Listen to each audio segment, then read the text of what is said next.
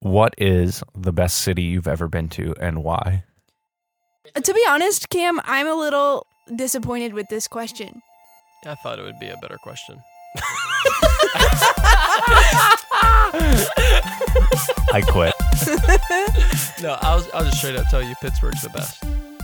Pittsburgh is the Good best. food, good sports, good culture, great intersection between uh, faith communities and other areas of the city. So, love it. What's the best thing to eat in Pittsburgh?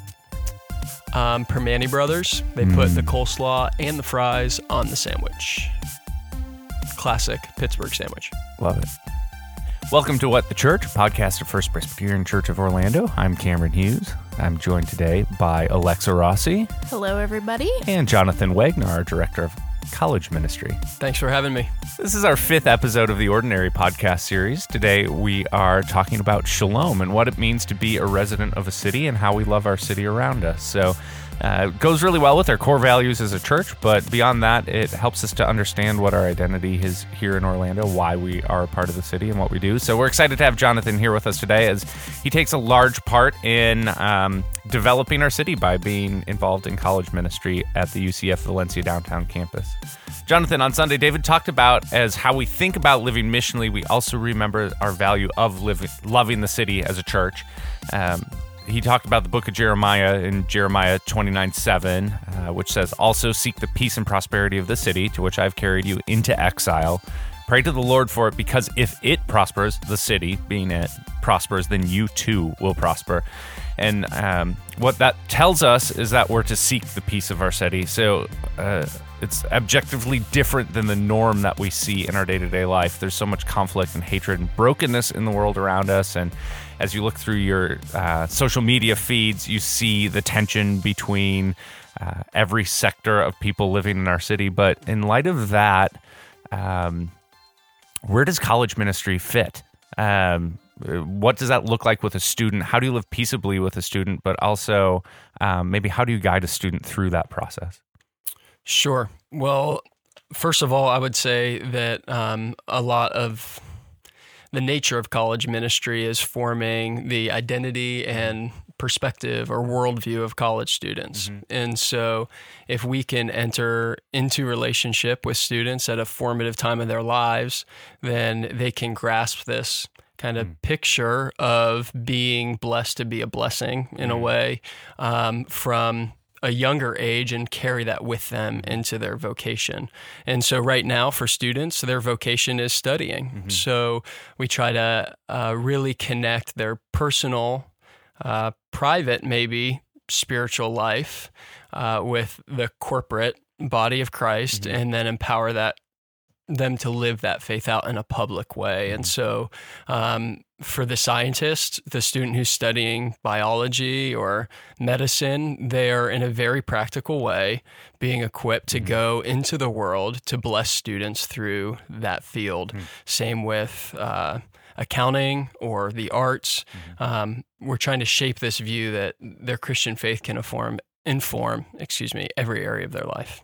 Hmm, that sounds like the college age is a really sweet spot for achieving that because, you know, college students are experiencing a level of independence that is, for most people, pretty brand new as they consider what they are called to and what their gifts are. And it can be a challenging time to navigate all those things. So I love that the CCO's vision is to capture people in those moments. And yeah, if you catch if you catch them then, Mm-hmm. and then help them understand how to submit their vision for what they're called to to the lordship of Christ, yeah, we can we can change cities thinking like that. For sure. And I would say that many students go into college um, wanting to start new and they haven't fully processed their childhood and teen years in a way they're trying it's kind of a, a season of becoming and so um, they're displaced and maybe disoriented and so we get to kind of come in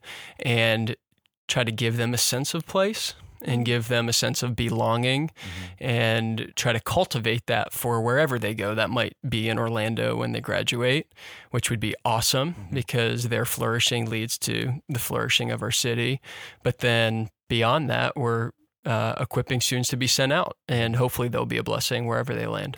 It's such a formative time of life and even transformative time of life where a student gets to decide what's next. Mm-hmm. Uh, so to encounter Christ in that is just really um, a, a, crucial piece of our identity in Christ, especially as an adult. I think for the first time, being able to really make it your own outside of the scope of everything that was normal to you until you turn 18 and leave for college. Mm-hmm. Um, so, Jonathan, can you give any specific example of uh, whether it's a student here in Orlando or a student from a previous city that you really saw engage in what was going on in the city around them or had an opportunity to do that?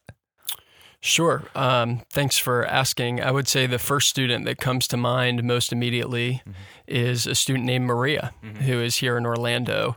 Um, she grew up in California, in Compton, and from a young age kind of saw, I guess, some of the hurting in the world. She mm-hmm. saw homeless people and would ask her mom about why aren't there hotels for them mm-hmm. to stay in, or uh, really just had a compassionate, empathetic heart from a young age. And so she's going to school to study public administration and, and hopes to lead a, a nonprofit someday. Mm-hmm. And so it's kind of interesting. I, I my path intersected with Maria's very early on in the school year. Mm-hmm. And so I got to hear her enthusiasm about what she's studying and why she's at school. And so I kind of view it as my role and our role as the body of Christ to fan that into flame, mm-hmm. right? Is to come alongside of Maria and say, God has given you these gifts. He's given you this perspective that I would say is very mature, maybe beyond her years, but she has this yearning in her heart. And so mm-hmm. now her studies become how do I equip myself, or how does God equip me through mm-hmm. the, these studies to, to do what He's calling me to do with my life? Mm, that's really cool. I, I keep thinking of the term you used um, to describe the season of life that college students are in, and, and that it's very much a season of becoming. And I mm. can't help but think of the distinction between being and becoming. And mm-hmm. I think it's really beautiful to think about how the, the church uniquely speaks truth into who people are, the the being aspect of who Jesus says we are and mm-hmm. um, how his life purchased a certain status of being for us that enables who we become. Mm-hmm. And um, so I think it's really cool to think about how we as the church can come alongside college students and remind them of who they are in Christ in a way that speaks to their being that is true of them and won't change as they continue to become and and be shaped. Yeah, and I would say that the college campus and that season of life in particular uh, has a lot to say about where students can derive their value. Sure. And so I remember just a few weeks ago when Dr. Swanson was teaching on the remembrance of our baptism hmm. mm-hmm. and the idea that that God loves you um, and loved you prior to you doing a thing for him each morning. And that was really meaningful to one of the students who I was sitting with mm-hmm. during that that service because he has felt this weight of pressure of succeeding and getting a high paying job upon graduation, all these things. And just for this student to hear God say to him very clearly, I love you. Mm. You are mine. Mm. And then the becoming, to your point, Alexa, is from that starting place is so full of peace and so full of security that uh, is pretty rare during the college years. So, uh, the book of Jeremiah talks a lot about the idea of living in exile. So, we are strangers in a land that isn't ours. Um, uh, in our day to day life, and here in our day to day life here in Orlando, it may not feel like we're living in this exilic culture where we don't belong. But at the same time, as a Christian or a believer, um, we're called to live a different kind of life than the culture around us. Um, so I would have a feeling, both for myself and for our listeners, when we ask the question, how do we go about our life in a way and specifically in college ministry you get to do it a lot but how do we live in this tension of being in exile not being at home um, in a perfect world that God created us for. But um, how do we go about sharing our faith with the people who may be more resistant to what we believe, that culturally feel and act differently than we do? Or um, even how do we start to build relationships in a way that allow us to get to a place where we can share the gospel? I, you're talking both about how do we live the gospel and how do we share the mm. gospel. Mm-hmm. And I think it's crucial to know that it is both. Mm-hmm. Um, living and embodying the life of Christ that He calls us to, as well as um, as well as using our words to profess the name of Jesus and call people and invite people to respond. So when I heard that we would be receiving some teaching from Jeremiah 29, I, I read through it, and what stood out to me in a kind of surprising way is that they were called to do some permanent things to hmm. build houses, to live in them, to plant gardens, this reciprocal kind of taking wives and giving your daughters. Like all of these things do not mm-hmm. um, point to a, a, a, transience whatsoever. It seems like home. Right. Right. And so to answer your question directly, how do we share the gospel in kind of this exilic age? I would say we first embody it, that mm. we do put down roots. Mm-hmm. And in doing so, we know our neighbors. In doing mm-hmm. so, we know our colleagues. We know our city, and not just on a surface level. We know the problems and seek to bring solutions to their, their problems, right? Because the good of Babylon, in a way, is our good as well. Mm-hmm. And so, um, I would say we embody it. And then as we embody it, we're rubbing shoulders with people who have different values and mm-hmm. uh, exist in the world in a different way. And so we can uh, kind of show them the beautiful way of Jesus mm. uh, as our paths cross. Can you tell me more about what exile means for us as believers? Yeah, absolutely. Uh, Cam, you said strangers in a foreign land. I think those are biblical words and definitely accurate. But let's not forget that in the Bible, mm-hmm. it was captivity. Right. So they were carried away into captivity by people who held different cultural values, worshiped different gods, and had a different way of living in the world. And so we have to be mindful that if we are in exile today, in a way, there's a captive kind of nature to our exile. And if we're not careful, what can first feel desperate and um, maybe we're alone and far away and in pain and in, some challenging circumstances of exile over time can feel comfortable. And that's what we see in scriptures right? Is that over time people got used to the foreign gods and the comfortable way of living. And so when we translate that to today we too after living in a place for a certain amount of time, can unknowingly adopt some of the cultural idols and ways of doing things that um, aren't the way that God would have us live in the world for our greatest flourishing or the greatest flourishing of the city. Uh, I'll give you a for instance. Um, we invited students over for dinner recently, a lot of students over, um, and many of them were very hesitant to say yes. It was a simple dinner invitation come over for dinner. We're going to have dinner and games and just hang out.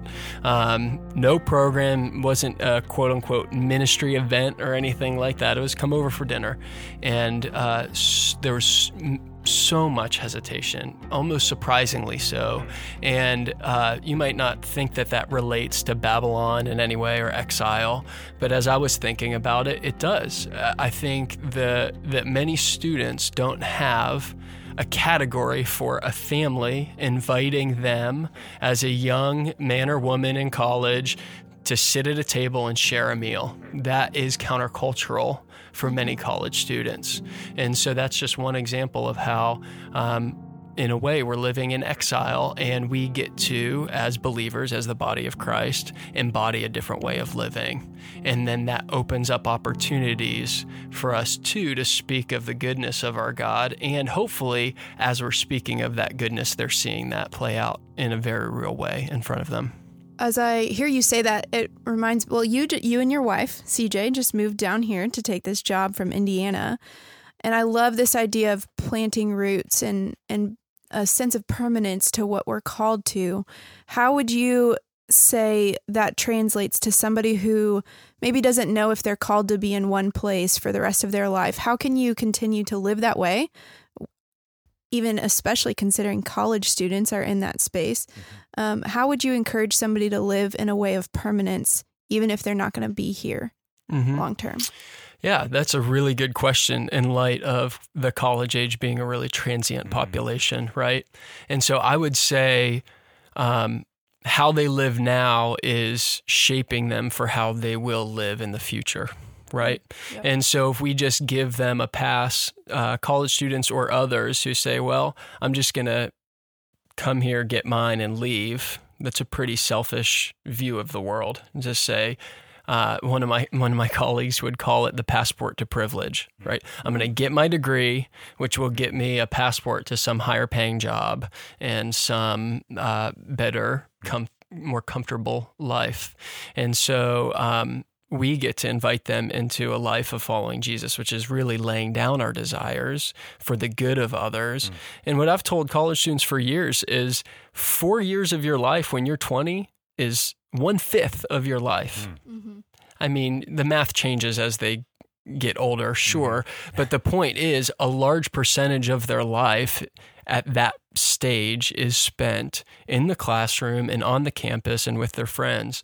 And so if we just kind of write it off as unimportant or selfish, then they're missing a real opportunity to serve and to learn and to grow within a greater context of the body of Christ. Mm. And in a way that will really help them thrive in whatever's next for them. So I want to shift gears a little bit towards uh, something in the future that you guys will be participating in as a college ministry, and that is CCO's Jubilee. Um, Jubilee, I'll let you give a little bit more uh, background on what they do, but um, there's a group of students going that are involved with our college ministry. And in a couple of weeks, we are trusting God that He's going to do things there and that we'll have some stories to tell. So we'll be back with you and a couple of students in a couple of weeks to hear those stories. But can you tell us about Jubilee, why Jubilee, where it is, what you're doing?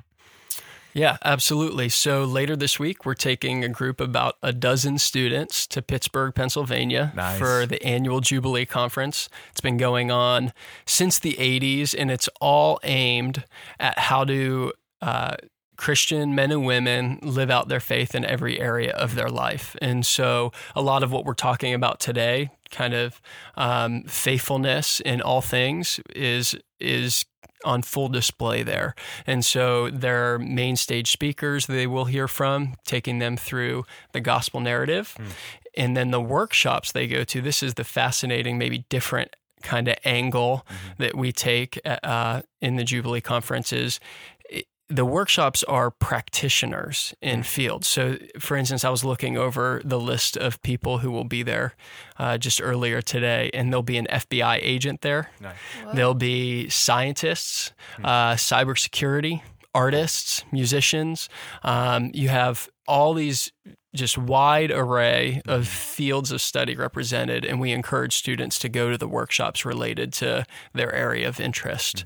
Mm-hmm. Um, and so the group that we're taking, some are walking with Jesus, some are not. And that's exciting to me because they not only will get a, a, a clear articulation of the gospel, mm-hmm. but they will, um, in a very real and practical sense, see how people in the world are living into this worldview, it, mm. that it actually is a livable mm. worldview, that we can walk with Jesus and walk with others um, and really bring flourishing to the world through our through our jobs and through our relationships.